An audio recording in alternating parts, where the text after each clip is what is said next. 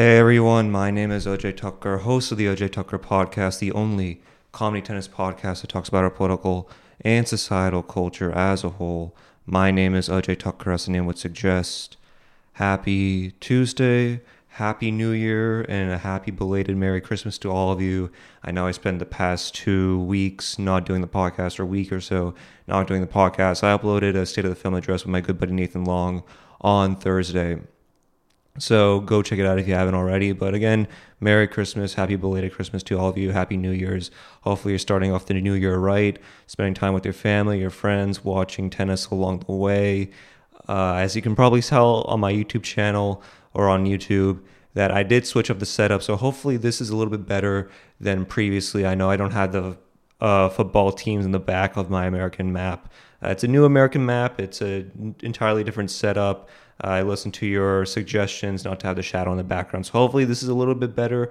Uh, if not, then obviously leave me a comment down below as to how I can improve the setup, and I'll definitely definitely uh, listen to your advice and uh, take the appropriate steps to better the podcast. But there's some news out uh, with outside of the tennis world that we can get into for today. In terms of news outside of the tennis world, we can talk about Betty White and Joan Didion's passing and what it means in terms of just overall life and and you know how their deaths have sort of not really affected me but sort of really changed my perspective on you know what really matters in life uh, we can discuss Jake Paul roasting Dana White for fighter pay and just how brilliant and ex- and how executed how greatly executed it was this past Saturday Sunday weekend. If you haven't all checked it already, uh, we can discuss Joe Rogan believing that Michelle Obama can win the presidency. I think he stated that with Tim Dillon. Uh, that re- it was released on Christmas Eve. We can discuss Ghislaine Maxwell found not guilty uh, as well as uh, my weekly pick, which should be a pretty fun popcorn flick if you haven't already checked it out. Uh, but for today, we'll start off with some tennis news. And obviously, as we all know, the ATP uh, Cup has commenced, it started, and Novak Djokovic has withdrawn from it, uh, which not much of a shocker. Novak Djokovic does prepare more so for uh, majors and for ATP 1000 tournaments, not so much the smaller minuscule tournaments. So that's not much of a shock, but the shock really is uh, that it started already, and uh, Serbia is still in it. I think I'm pretty sure Serbia, is still in it. Uh, but I won't really discuss it too much. I won't really discuss the Sydney Cup uh, too much for today. Instead, I'll actually give a fun brain exercise for you guys. And where we'll start off for today is can a Novak Djokovic in his prime beat a prime Federer? I'm just, you know, letting this, you know, question out there. Uh, I think this is a very important question to ask and uh, to sort of give out for individuals because I think this really is a question that people have, and I think it's very fun and enjoyable to at least discuss it. So let's look at Federer's prime years. Let's go all the way back to 2000 and the early 2000s when Bush was still in office and, you know, crazy things were happening in our foreign policy and whatnot. Uh, Federer's prime years were between, in my opinion, Federer's prime years were between 2004 to 2009. Federer won the U.S. Open five times, the Wimbledon five times, again, Australian Open three times, and the French Open once. And if you guys don't know, he won the French Open in 2009 against Robin Soderling, uh, his first and only win at the French Open. Uh, now let's take a look into Djokovic's prime years. And now this can be sort of speculative, it can sort of be debated. Uh, but in my opinion, I think Novak Djokovic's prime years were between the years of 2011 to 20, uh, 2021. And to me, those were his prime years. And obviously, you know, people may say 2021 wasn't his prime year, but again, he won three Grand Slams. So I do think that is his that should be in discussion of his prime year. And when you look at his time, his tenure during his prime years or his wins during his prime years, he won the U.S. Open three times, Wimbledon six times, Australian Open eight times, and French Open twice. And one was against Andy Murray, the other one was against uh, Stefanos Tsitsipas. And if we're going to have a discussion here, I think you can make the case as to why Novak Djokovic's prime years were better than that of Federer's. And part of it is because of, again, you have to look at the entire package of it all, right? So if you look at Federer's early years, and this is no disrespect to his opponents or whatnot, but when you look at his wins, especially that of say the Australian Open, uh, they're they're not that great. Uh, no no disrespect to any of his opponents, uh, but they weren't in the same spot as say a Djokovic, right? With a Djokovic, you you instantly remember the 2019 Wimbledon final that he had against Roger Federer, right? The one that didn't have any tie breaks at the fifth set. Uh, and you know, with the woman, you know, pointing one uh, because Roger Federer was actually one point away from winning it all, uh, but Federer, in my opinion, kind of choked it out. Uh, when you think about that, you think of, you know, Novak Djokovic's uh, close wins against Andy Murray earlier in the Australian Open. You know, you think of his wins against Rafa Nadal as well. You know, I mean, when you think of that last French Open semifinal they both had. I mean, that was one of the best matches of 2021. I actually uh, discuss, discussed that on my podcast. Uh, go check it out on my podcast clips channel. It's top five tennis matches 2021.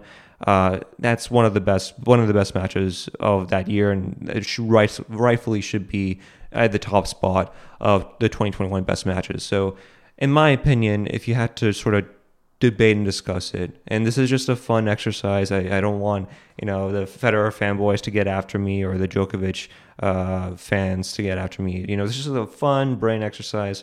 I think in terms of who was a better player, uh, I think a, pro- a Novak Djokovic in his prime is a better player than that of, of prime Federer. Again, this is no disrespect to Federer. He's still one of the best of all time, one of the best to ever do it. But if he had to really sort of uh, critique their overall performances and to see whether or not which one was a better player and for the amount of time spans, for the amount of time that Djokovic was at a top, you got to pick Djokovic. And I think Novak Djokovic is still proving himself to be one of the best to ever do it. And I think he's going to solidify himself, if not already, the GOAT if he wins another major. And I, maybe that's going to be the Australian Open. Who knows? Uh, I think it's going to be, uh, if I had to make a prediction on the Australian Open, it's probably going to be uh, Daniil Medvedev and Novak Djokovic just duking it out, number one, number two. Uh, I think that's going to be the Australian Open final. But overall, I mean, I, I do think that a prime Djokovic is a better player than that of a prime Federer. And I think that's something that you know a lot of people may not like to hear, but it is the truth. And uh, in my opinion, I, I think that again, there are very few people that can beat Djokovic. You know, it's it's very difficult to beat a Novak Djokovic. You know, Andy Murray did it in 2013, and that was like one of the only few times he won against Novak Djokovic. Again, the 2012 U.S. Open final as well. Sorry if I gave you ear ear you know audible for pre- pressing my chin on on the microphone. Sorry about that. Uh, but yeah, it's it's one of those things where it's very difficult to beat Novak Djokovic. You know, I mean, Daniil Medvedev did that last year. You know, it's one of those things where it's very difficult to beat him. So when it does happen, it does show you that even the strongest can sort of have its weak links. But even then, uh, Novak Djokovic, in my opinion, uh, is still proving to to be one of the best players to ever do it, if not the best. And his prime is unmatched with any other tennis player living or or dead. So I do think that a prime Novak Djokovic can beat a prime Federer, and we'll never see it, but it's just a fun discussion to have. And uh, yeah, just a nice way to start off the tennis year by just having this sort of discussion ha- uh, occur and to allow the ensuing drama and, and uh, people discussing to happen. So a prime Djokovic, in my opinion, can beat a prime Federer. So yeah, I mean, I, I think that's one of those things where uh, people sort of discuss and and you know it's it's it's a fun scenario. It's like you know, could a prime Agassi beat a prime Murray, or you know, it's one of those like sort of barstool arguments or barstool discussions that you may have with your folks. Uh, you know, when when you're watching a game, like could a when you're watching a football game, can a prime Tom Brady beat a prime Terry Bradshaw? Probably so. Uh, it's one of those discussions where it's fun to have, honestly. Like it, it's very fun to sort of debate and discuss and to uh, point out the hypotheticals of this uh, scenario and situation and and yeah, it's just great to see. You know, it's it's great to have those conversations whenever those conversations may occur. So, um, yeah, hopefully the lighting's okay. Uh, this is a new setup, so hopefully uh, you guys are completely fine uh, with what the lighting is. Uh, hopefully, I, have sort of panned it out on both sides. There's there's a light on my right. There's a light. To, there's a uh, light to my left. Uh, so hopefully it matches out and there's no shadow in the background. Uh, but yeah, this is this is interesting. This is fun. Um, all right, as I've said in my previous podcast episodes, I'm going to be plugging some dates. So tomorrow on January 4th, I will be performing at Steve's Pinehurst Tavern at 7 o'clock in Billerica, Massachusetts. Go check it out. Uh, Wednesday, I will be at Tavern at the End of the World in Charlestown, Massachusetts at 8 p.m. Uh, Charlestown, Massachusetts, if I haven't said that already. And I'll be at Donahue's Bar and Grill this Sunday at Watertown, Massachusetts, 7.30 p.m. Uh, go check it out. It's completely free. Just support the bar and the restaurant. Just uh, doing some comedy. If you haven't already checked it out, uh, checked it already, I did release a clip of my stand-up on my YouTube channel called "Coming Out as White Trash." Got some views here and there, but uh, hopefully you guys check it out if you haven't already. I, it's one of my first jokes, and you can probably tell because the laughs per minute were not that great, but just inside baseball comedy talk. If you guys don't know laughs per minute, it's the amount of laughs you get within a certain minute. It, it's self-explanatory. Uh, so hopefully you guys like the video. Uh, spent some time, you know, working and crafting the joke. You know, I know it's inside baseball to talk about comedy, but you know, for me, like it's you. Ha- I have to write things down and test it out on stage and see if it works, see if it sticks. You know, I mean, the whole por- purpose of comedy is to make mistakes and to fail and you know fail upwards if if that. Uh, so yeah, so go check it out if you haven't already.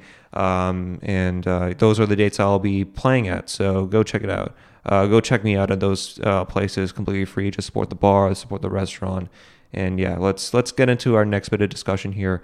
Uh, news outside of the tennis world. So Ghislaine Maxwell was found guilty of sex trafficking. This is from the Wall Street Journal. Uh, British socialite Ghislaine Maxwell was found guilty Wednesday on five of six criminal criminal counts in her sex trafficking case, capping federal prosecutors' push to bring longtime confidants of disgraced financier Jeffrey Epstein to justice. After five days of deliberation, a federal jury, jury in New York convicted Miss Maxwell on Wednesday for what pro- prosecutors said was her role in helping Epstein sexually abuse underage teens. On the most serious counts, sex trafficking in minors, the jury found Miss Maxwell guilty that counts carries a maximum sentence of 40 years in prison. A sentencing date hasn't been scheduled yet. So she's been found guilty. Uh, I think, as the uh, uh, as the uh, old saying goes, "Ding dong, the witch is dead." And uh, from The Wizard of Oz. I've never watched The Wizard of Oz, but if there was any uh, in- indication or if there was any sort of example that would explain that quote uh, to the best, it would be this uh, quote. Uh, Ghislaine Maxwell is, is, is a disgusting human being. Her and Jeffrey Epstein, it's just disgusting to hear uh, the fact that all of these billionaires were so I don't want to say this word, but pussy to get actual uh, women, and, and, they had to resort to their last thing, which is go to an island and do the unthinkable. That in and of itself is sad and disturbing, and you know it's it's good to see the justice system work. You know, I mean the ju- I know people like to hate on the justice system, but it does work. You know, I mean, Kyle Rittenhouse is not guilty Ahmaud Arbery's, you know, murderers are found guilty. Ghislaine Maxwell is found guilty. The the justice system kind of works. And maybe it's because of the George Floyd case. Maybe that's the reason when there was a spark and a change in the justice system. But overall, like the, the justice system does work in America. And do I believe that Ghislaine Maxwell will be found alive in the next three, four, five years? Hell no. I mean, she's probably going to get Epstein. I mean, everybody is going to get Epstein if you are working with or on behalf of the Mossad. I mean, that's just what's going to happen to you. You're going to be, uh, you know, you're going to be dead. Uh, you know, you're probably going to get tipped off. Uh, the bo- the bodyguards, the security guards are going to probably going to are probably going to be tipped off.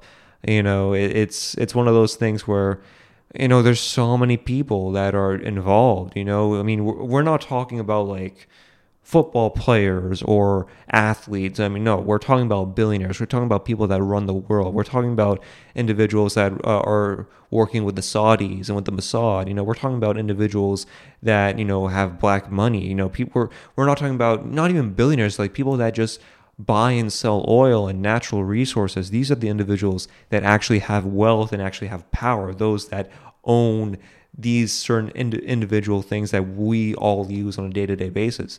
These are the individuals that are complicit in the aiding of the trafficking of Ghislaine Maxwell, you know, and, and these individuals that, you know, are, are, are, you know, in their early to young teens. I mean, these are, you know, these are the individuals that, you know, spread havoc you know and tim dillon who is a very funny comedian uh, really brought a good point up on joe rogan's podcast that he had on christmas eve where he's like all these billionaires probably have multiple islands you know that are still running that are doing this. I mean it's just not Ghislaine maxwell right? It's a bunch of other individuals that are just as complicit in this uh, and and are you know just doing things for um, again sorry for I, I need to give, send my, I need to sort of give me some space between the microphone and, and my mouth. But uh, yeah, there's so many individuals that are probably still doing this.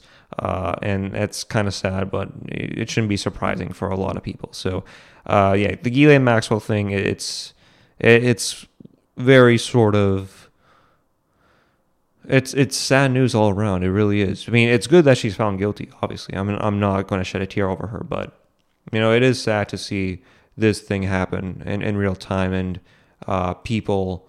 Um, you know, I mean, let's think about Epstein. I mean, the Epstein news dropped in September 2019. It was hot for the news was hot for like a week or so on mainstream media or on the corporate press, and then all of a sudden it just became taboo to talk about. It became something that uh, a very you know podcast and alternative media or uh, people that succeeded on YouTube. It was the only thing that YouTubers really talked about, and not so much the corporate press. So I think that the Ghislaine Maxwell thing, if it already hasn't already begun, uh, this will just cycle for YouTubers and for alternative media, not so much the corporate press. So it's sad to see, but I think that's going to be the end result of it all. Just more and more people on YouTube talking about it, and less and less people discussing it on corporate feeds and corporate mediums, uh, which is kind of sad, but that's what happens. I mean, so many people, so many high influences, power are wrapped around this. So it's it's not going to be uh, good information, you know.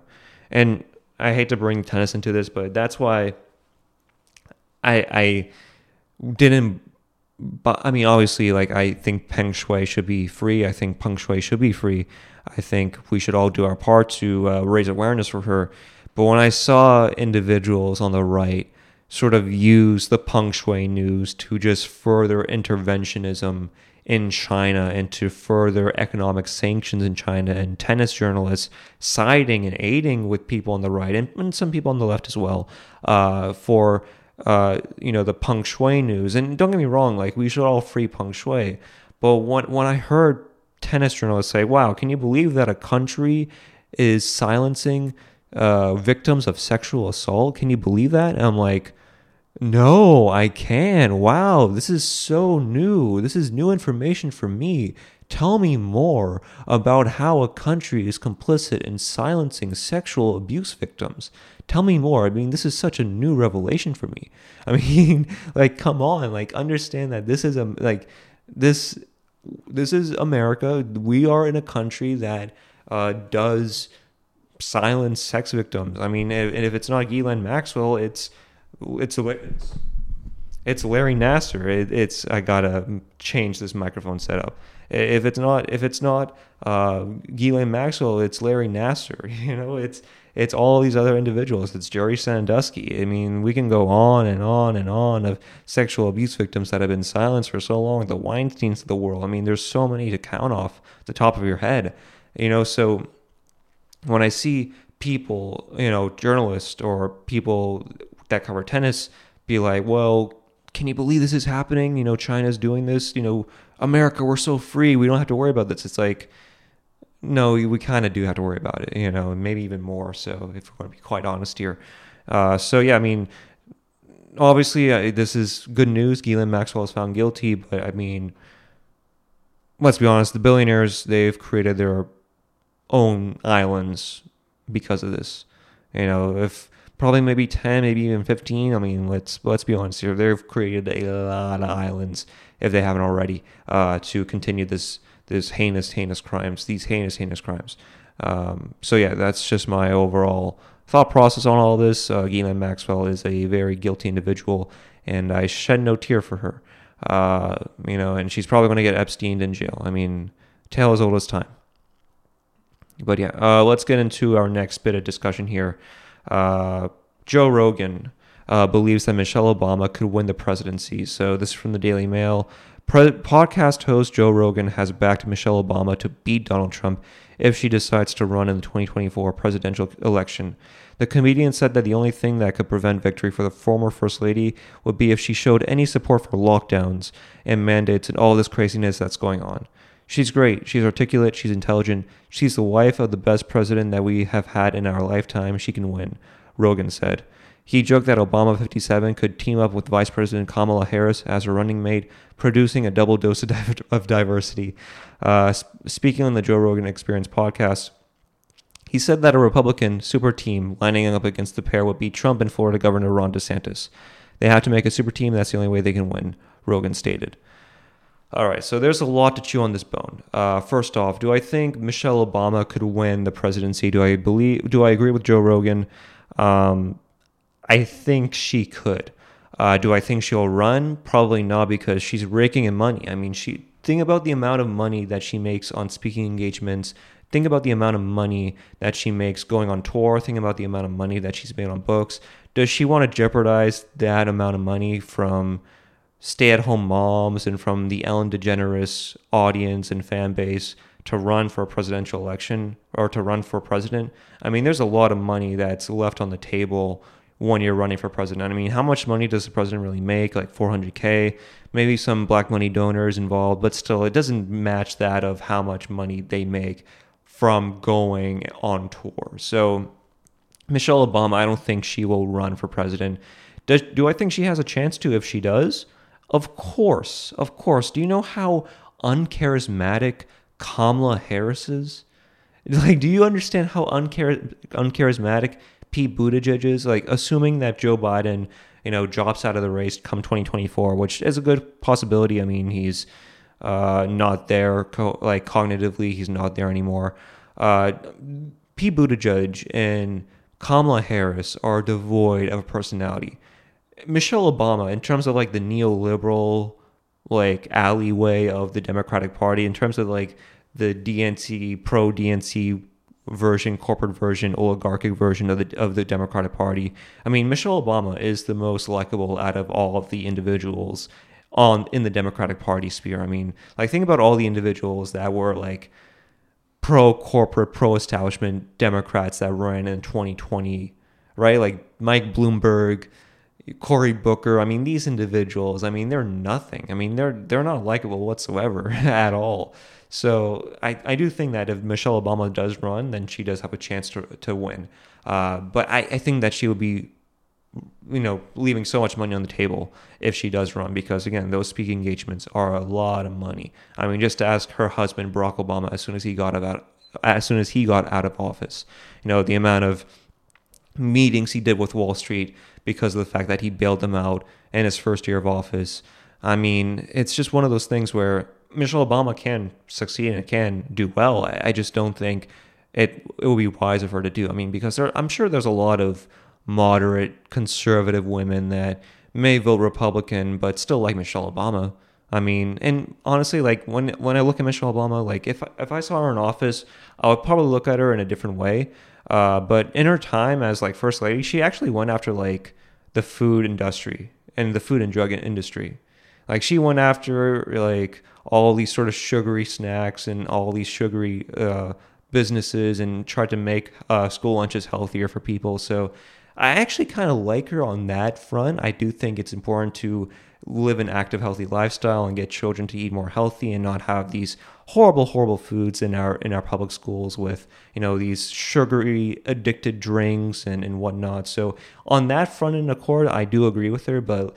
I mean, if she's in office, she's she's just going to continue the same policies her husband did, which is increase the warfare state, increase our security apparatus, and I'm not really in for that. I'm not really in support of that. You know, I think if you want to live a life of liberty, I think it's important to be non-interventionist. I think it's important by cracking down on the NSA, on the CIA. I mean, those are just some steps to a more productive society if we're going to uh, deviate away from that neoliberal, neoconservative state that we've been in for the past 40, 50 years. So in my opinion, I, I do think that Joe Rogan is right that Michelle Obama could win the presidency, not because of her policies or her positions, but because of the fact that the Democratic Party is so devoid of a personality, is so devoid of a figure, and they need somebody that can do the bidding of of the oligarchs and the plutocrats and the people that actually run our economy. So that's what I think will essentially happen if Michelle Obama does run in the future maybe in 2024 or even before then. So, yeah, I mean, that's just my overall thought and uh, opinion on that. I mean, the Democratic Party is screwed by all counts. I mean, they're going to lose the midterms. Um, it's going to be like the Gingrich Revolution in '94. They're going to lose the midterms. Um, they're probably going to lose the presidency. Who knows? Maybe AOC will run in 2028. I saw AOC uh, maskless in Miami. Uh, that was so hilarious uh, and how like she accused her uh, her haters or accused people criticizing her online as haters that just want to sleep with her. I'm like, why? This is a sitting congresswoman. Why are you saying this on Twitter? This is I like like I I, live for the day where conserv where congresswomen and congressmen and anybody that holds a public office doesn't use Twitter for self promotion and only uses Twitter just to say the policies that they bring to the table. That's all I want to hear.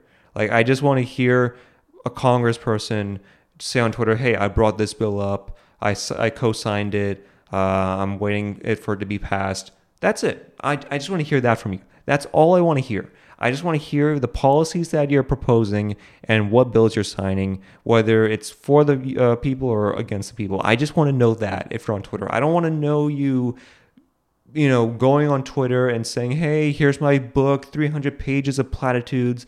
That was obviously ghostwritten. I don't want that. I want policies. I want you to be discussing policies.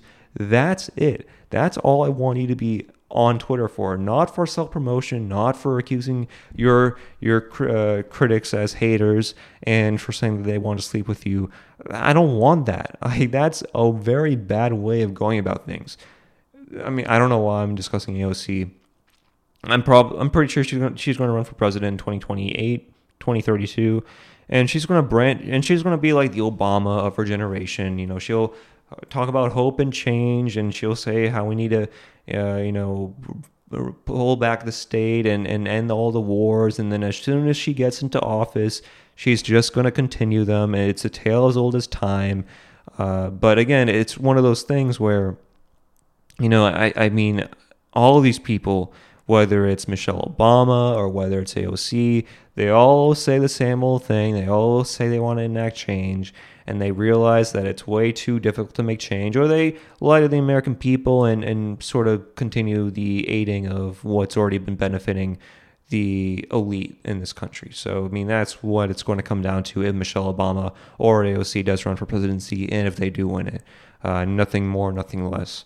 Uh, so yeah, that's just my overall uh, belief in that. I do think Joe Rogan is right, by the way. I mean, I, I, think Michelle Obama could win the presidency, but she's just making way too much money. I mean, she's a producer on Netflix, right? Like that's a lot of money, and I'm pretty sure they have like a like a production firm where other people do their work, and they just sit back and just like collect the money.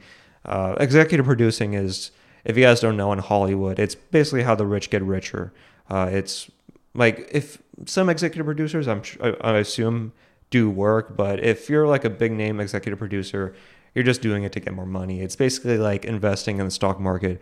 Uh, you don't put any effort into it. Like if you invest in Walmart stock or Target stock, you're not actively working for Target. You're just investing your money, and then in a few months, see if it goes up or down, and whether or not you should uh, cash in your chips or hold it. Or and it's basically the same thing with executive producing. If you're a big time Hollywood producer, and that's what Michelle Obama and Barack Obama are doing with their production house and other investments that they've been doing as well outside of outside of their office. So yeah, that's basically my opinion on all of that.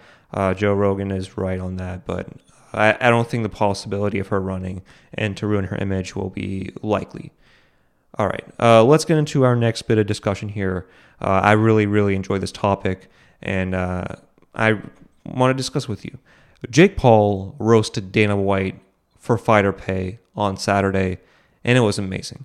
I truly, truly loved it. Uh, this is from Bleacher Report. They tweeted out Jake Paul has offered to retire from boxing and fight Jorge Masvidal in the UFC if Dana White agrees to guarantee UFC fighters 50% of the UFC's annual revenue, increase fighter pay to 50k per fight, minimum is currently 12,000, and provide long-term healthcare to fighters.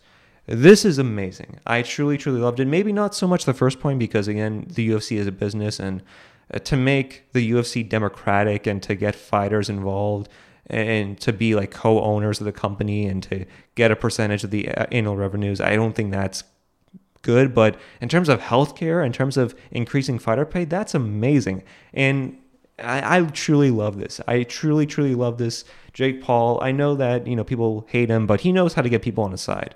Like he knows how to play the villain and play the hero and he's currently playing the hero, and that's great. I mean, to see the amount of UFC fighters that hated him do a complete 180 because of these proposals is amazing.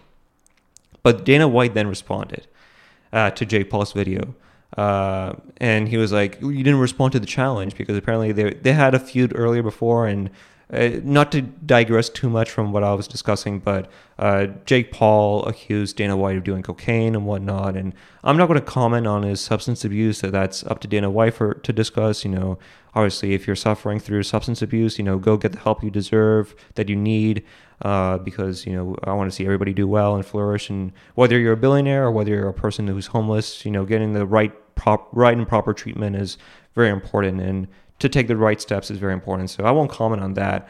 Uh, but he said that he will allow the fight to happen if Jake Paul gets tested for roids uh, or whatnot. I, like whatever. It's I mean they're all on roids. So Dana uh, Dana White said that uh, Jake Paul can't sell pay per views as well in the video that you uh, released on Saturday.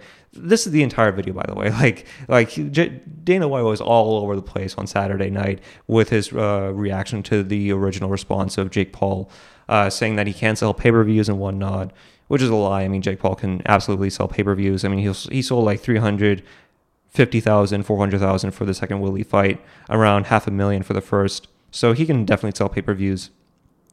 And uh, Jake Paul then offered the final ultimatum on Sunday, uh, saying that he's at St. Bart's and that Dana White is an unhappy billionaire. And, and that Dana White can drug test him for steroids whenever he wants. Uh, this was an amazing video. Jake Paul is, I mean, he's a magician, man. I've never seen a person understand social media better than Jake Paul. I've never seen an individual get on a billionaire's nerves more than Jake Paul. And do I believe that this is entire charade and that he's only doing this to get Dana White to respond to him? Absolutely. Do I think that he really cares about healthcare or fighter pay?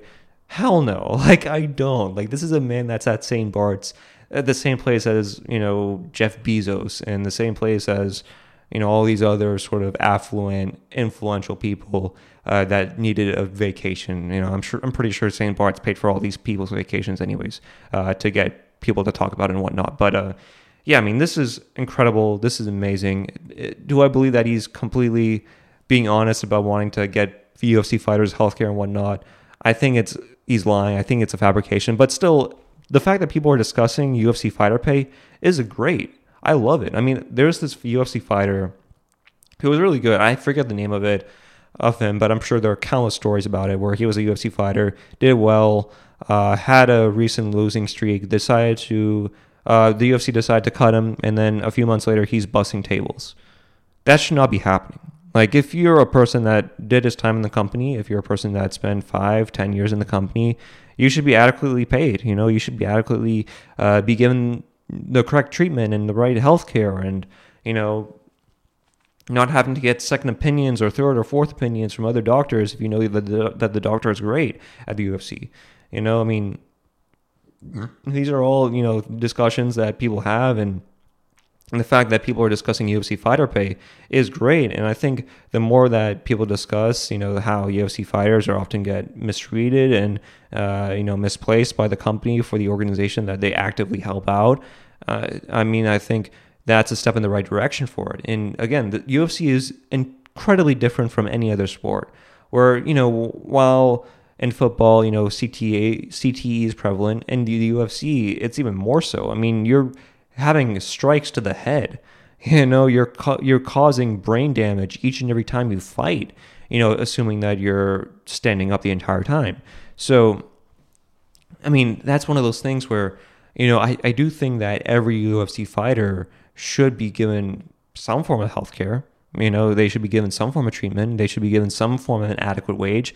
I don't know about the numbers of it, but I, I do think that you should be given way more than say twelve thousand. I mean, that's a thousand a month. You can't live on a thousand month on rent. I mean, you can't you can't do that. I mean, since when has anybody paid a thousand dollars for rent?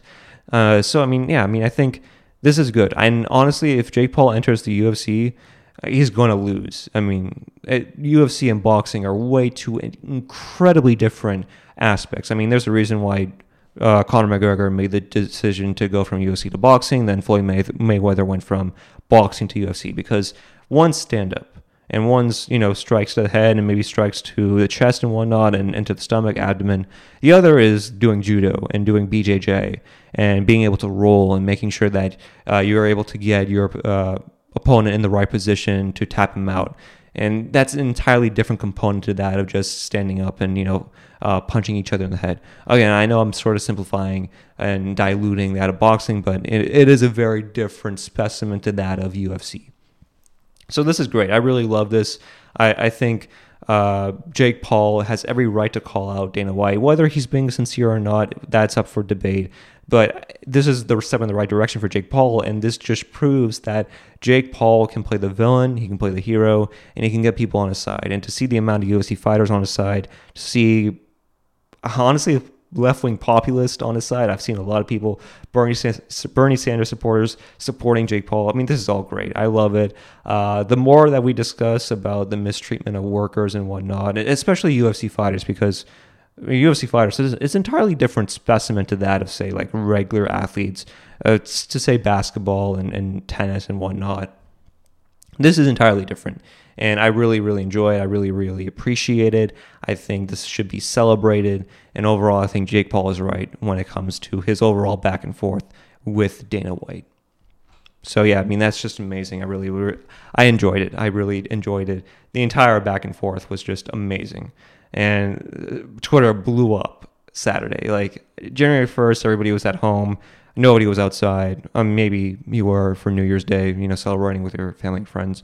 But if you were at home, you were like, "Wow, this is awesome."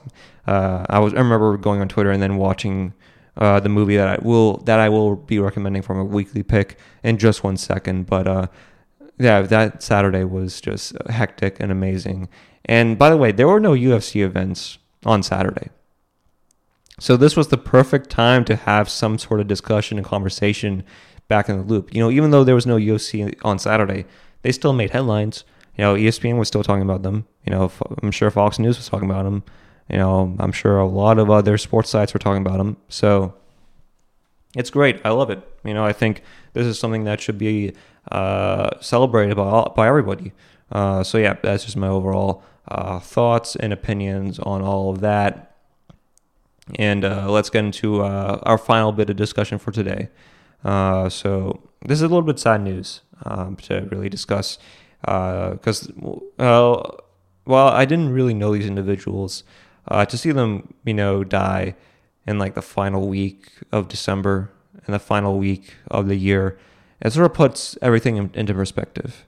Uh, so Betty White and Joan Didion have passed away in the past week. Betty White passed away at the age of 99. um, uh, on December 31st. Joan Didion passed away December 23rd at the age of 87. It's just a sad, sad news all around. It really is. And um, obviously, Joan Didion is one of the most accomplished authors. Uh, I've never really read a book, but that will definitely change. Uh, this coming year, I'll definitely read a book by Joan Didion. I know Play as it Lays is like a classic. Uh, and while I wasn't that familiar with Joan Didion, uh, in comedy, we often have a saying, our favorite comic's favorite comic. You know, people often describe that with Dave Attell. You know, they describe that with a bunch of club guys that, you know, do well. Greer Barnes as well. Um, Joan Didion was your favorite author's favorite author. Uh, Bret Easton Ellis is one of my favorite authors. And I heard Bret Easton Ellis say in interviews that he would often like rip uh, or sort of like uh, bite that of of of Joan Didion. You know, she would he would he would often be influenced by Joan Didion and his writings, and I think that's kind of evident with his earlier works such as Less Than Zero, Rules of Attraction, and uh, Betty White. You know, passed away at age ninety nine. You know, again a person that was an icon for the sitcom era. Uh, you know, she was very busy. Uh, she was very uh, prolific in her Showgirls era. Um, I, I, think that's the name of her sitcom in the 80s that aired on, on NBC hopefully that's the name of the sitcom. I, I might be wrong, but again, she was very important. I remember her more so from Community. I saw her in an episode of Community. Uh, you know that show on NBC with Don Glover and you know Joel, uh, Joel McHale and Danny Pudi. So I remember her more for that than say anything else. Uh, but I remember just how much she just had so much love for acting. You know, even in her late 80s and 90s, and how she was still kicking and, and still doing well and still wanted to be in front of the camera and, and, and you know still had a love for her art form you know and i think both of these individuals regardless of how you may feel of them you know you can't say that they didn't love their art form. You know they loved it. They loved for joan didion she was such an accomplished writer. For betty white she was such an accomplished accomplished actor. You know i mean she, they were amazing. And if anything you know what it's made me realize is that you know, even though both of them passed away peacefully, you know, one died uh, three weeks before their 100th birthday, another person died when they were 87. They lived long lives, you know, obviously, you know, you know, death is a certainty in everybody's life. You know, we're all going to die at some point in time. Uh, but it made me realize, you know, and we often discuss this with the New Year's and whatnot, that, you know, time is precious, you know, that, you know, the times that we have together, the times that, the moments that we share together, you know, it's, it that matters in the long run. You know, everything. Uh, you know, whether it's something that's hedonistic or something that's possessive or something that we want to attain, whether it's uh, whether it's a new car or whether it's a new home, all that at the end of the day is fickle. You know, what matters is the experiences and moments that we have together. And, you know, I just thought, you know, for the New Year's that it's important to sort of keep that in mind. And, you know, I think you know everything happens for a reason. I sort of believe in that, and I, I do think that these this news, these deaths, sort of make you realize the preciousness of life. You know, as if we already haven't learned that already. You know, I mean, I remember when Kobe Bryant died. You know, it took me a good few days to get over it, and when, I'm still. I mean, you're never over death, but you know, I remember the first few days when that happened, I was like, I don't know how I can go back to work. I don't know how I can go back to living. And then you sort of realize, well, Kobe Bryant worked. Kobe Bryant lived. I mean, Kobe Bryant was the worker. I mean, he would go to practice, you know, yelling at his teammates and, and, and you know, people on staff for not trying their best. And that sort of gave people the inspiration or gave me the inspiration to just keep working and to keep thriving and, and to keep progressing. And that's what Kobe would like would like people to do. And I think a lot of people really took that in stride. So I think, you know, this is very different than that of Kobe because Kobe was like 41 when he passed away. Uh, Betty White and and uh, uh, Joan Didion they sort of passed later in their years. Uh, and that doesn't make their deaths any less important than that of Kobe Bryant, but I do think that it sort sort of makes you understand the the beauty of life and that you know each and every moment that we have, we should really be able to strive to really build off of our connections uh, and to focus on what's really important, which is the families that we have, the friends that we have, and to just focus on things that we can control. You know, we can't control.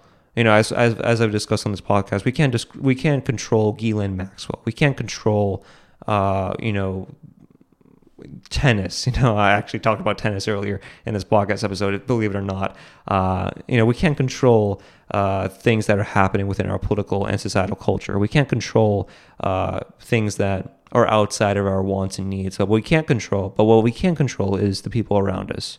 Know, what we can't control is the people that we talk to on a day to day basis and check up on on a day to day basis. That's very much important than that of say uh, things that are happening above us that we may not be privy to.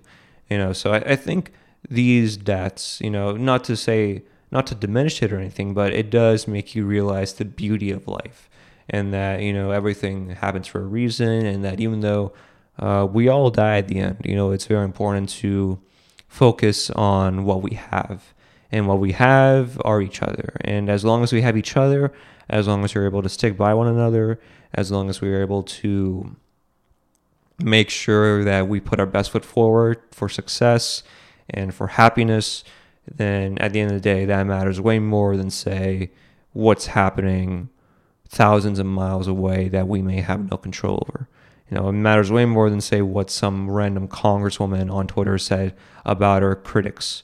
You know, it matters way more than what you know what an individual said on on social media about uh, about something that they've been accused of. You know, like there there are far more important things that are in your life than say this. You know, uh, way more important than say you know thinking about the hypotheticals and and getting into the uh, into the finer grittier areas of our society you know and being able to sort of value uh, your loved ones your family your friends that takes precedence and that should take precedence over anything and if these deaths have sort of if the, if I could say anything about Joan Didion's death or Betty White Smith is that you know having that belief matters way more. And I'm excited to start off the new year having that in mind, instilling that in my mind, and to really focus on the things that I value. And hopefully, a lot of people value those same things as well, or value different things, but value uh, things that are within their grasp as well. And I think that's something that we should all take away from the deaths of these two major icons and celebrities. And more importantly, figures that really cultivated a role in our society at large. So yeah, I mean that's just my overall uh, opinion on the deaths of these individuals. Uh, my map behind me is flanking on me, and it's probably going to roll up any second and like just like roll into a ball of of of nothing, and it's probably going to fall behind me. Uh, if you're on YouTube, you're going to know exactly what I'm saying at this moment in time. So uh, I'm probably going to have to uh, do my weekly pick as of right now. So each week I recommend a book, a piece of art, a film uh, that I really enjoy. This week I'll be recommending Greg Coolidge's Employee of the Month. So this is my weekly pick. Uh, it's trash, by the way. This movie is extremely trash. It has a 20% on Rotten Tomatoes, but it's my kind of trash. As I've said, I love MGK's Tickets to My Downfall. I'm not going to defend the album to anybody. I know I got a not good by a, a specific bald dude with glasses and a flannel that he wears to indicate whether an album is good or bad. Uh, but this movie is my kind of trash, and I truly love it. It it's a movie that stars Dane Cook, who works at Super Club. Think of Berkley Jensen, Costco. I used to work at Berkley and Jensen for like five, six months. Uh, but it stars Dane Cook as this box boy who's this sort of burnt out loser. You know, he's he was like a stock trader or a web developer in his previous heyday, but lost all of his grandma's money and has now has to resort to living with his grandma. And it stars Dane Cook as a box boy trying to move up the ranks of Super Club uh, and compete with Vincent, the cashier, to be Employee of the Month to get the affection of uh, Jennifer, or sorry, Jessica Simpson's character, who plays the love interest for Dan Cook. And it's very akin to that of, say, a 90s Adam Sandler film. So if you like a 90s Adam Sandler film, go check it out because I really enjoyed this film for what it is. It's a cheesy, corny, cringy, you know, and Adam Sandler, um, the think of the Water Boy or Happy Gilmore, but with Dan Cook in it. By the way, Dan Cook rules. I want to say that I, I love Louis C.K. and I said you know Louis C.K. Sorry is a great special, which it is. Go check it out if you, if you haven't already. But Dan Cook is awesome, by the way. I love Dan Cook. The BK Lounge is a great joke. The Kool Aid Man, another great joke. Go go listen to uh, Harmful if Swallowed, the the first ever comedy album that Dan Cook ever released. Great, great album. So many great hits under Dan Cook's, uh, you know, com- comedy specialist. You know, Vicious Circle, Rough Around the Edges. He released Retaliation. That was like number one or number two on the Billboard charts. It was, it was like charting with Green Day and Eminem. Like that. Like Dane Cook was a pioneer of stand up. Like, and the fact that people don't give him his just due, I, I think that's kind of sad. But Dane Cook uh, Employee of the Month. It's a good film. I really enjoyed it. I needed something to sort of uh, suppress me or sort of like compose me during the holidays. And I was like, you know what? Why, why not just watch a conventional flick, like a good popcorn flick such as Employee of the Month? So go check it out. Um, you're not gonna be you're not gonna be wooed by the acting. You know, you're not gonna be wooed by uh, the direction of it. It's just a good story uh, of this person that is clearly a loser, but still wants to do his best to not only help out his grandmother, but also help out himself and Jessica Simpson's character as well. Uh, so yeah, it's a good film. Uh, go check it out. Greg Coolidge's Employee of the Month. Uh, it's very sort of 2000s esque. If Dan Cook starring it wasn't any indication of it, so go check it out. Greg Coolidge's Employee of the Month you wouldn't be mistaken if you didn't, or if you did. So go check it out if you haven't already. All right, guys. So that's all the time I have for you today. Make sure you like, subscribe, and click the bell icon for notifications down below. Make sure you uh, subscribe. Uh, make sure you subscribe to both my podcast channel and my podcast clips channel. Make sure you follow me on Instagram and Twitter at Ajay Thakkar, A J A Y T H A K K A R with an underscore at the end on both my Instagram and my Twitter. Make sure you rate and subscribe on iTunes and apparently Spotify now has this uh, rate option on it. So make sure you rate on uh, rate uh, on Spotify as well. They give like a five star warning or five star rating out of it. So go rate me on uh, Spotify if you haven't already. And uh, I think that's about all the time I have for you guys today. I wanted to start off something light, something easy to start the new year. Not go too much into it, not go too back into it. Just something light and easy and enjoyable for you guys. So I thought this podcast would be great. Hopefully, you guys like the setup. Leave me a comment down below if you don't. Uh, maybe I'll get a new light or a different light. I don't know. Uh, but, anyways, guys, that's all the time I have for you guys for today. Thank you so much for watching. Thanks, thank you so much for listening. And I'll see you guys on Thursday. We'll definitely be talking about the ATP Cup, some matches that happened, and things that happened outside of our societal culture. So, guys, thank you so much for watching. Thank you so much for listening. Thank you so much for tuning in. And I'll see you guys on Thursday. All right, guys. Peace. See y'all.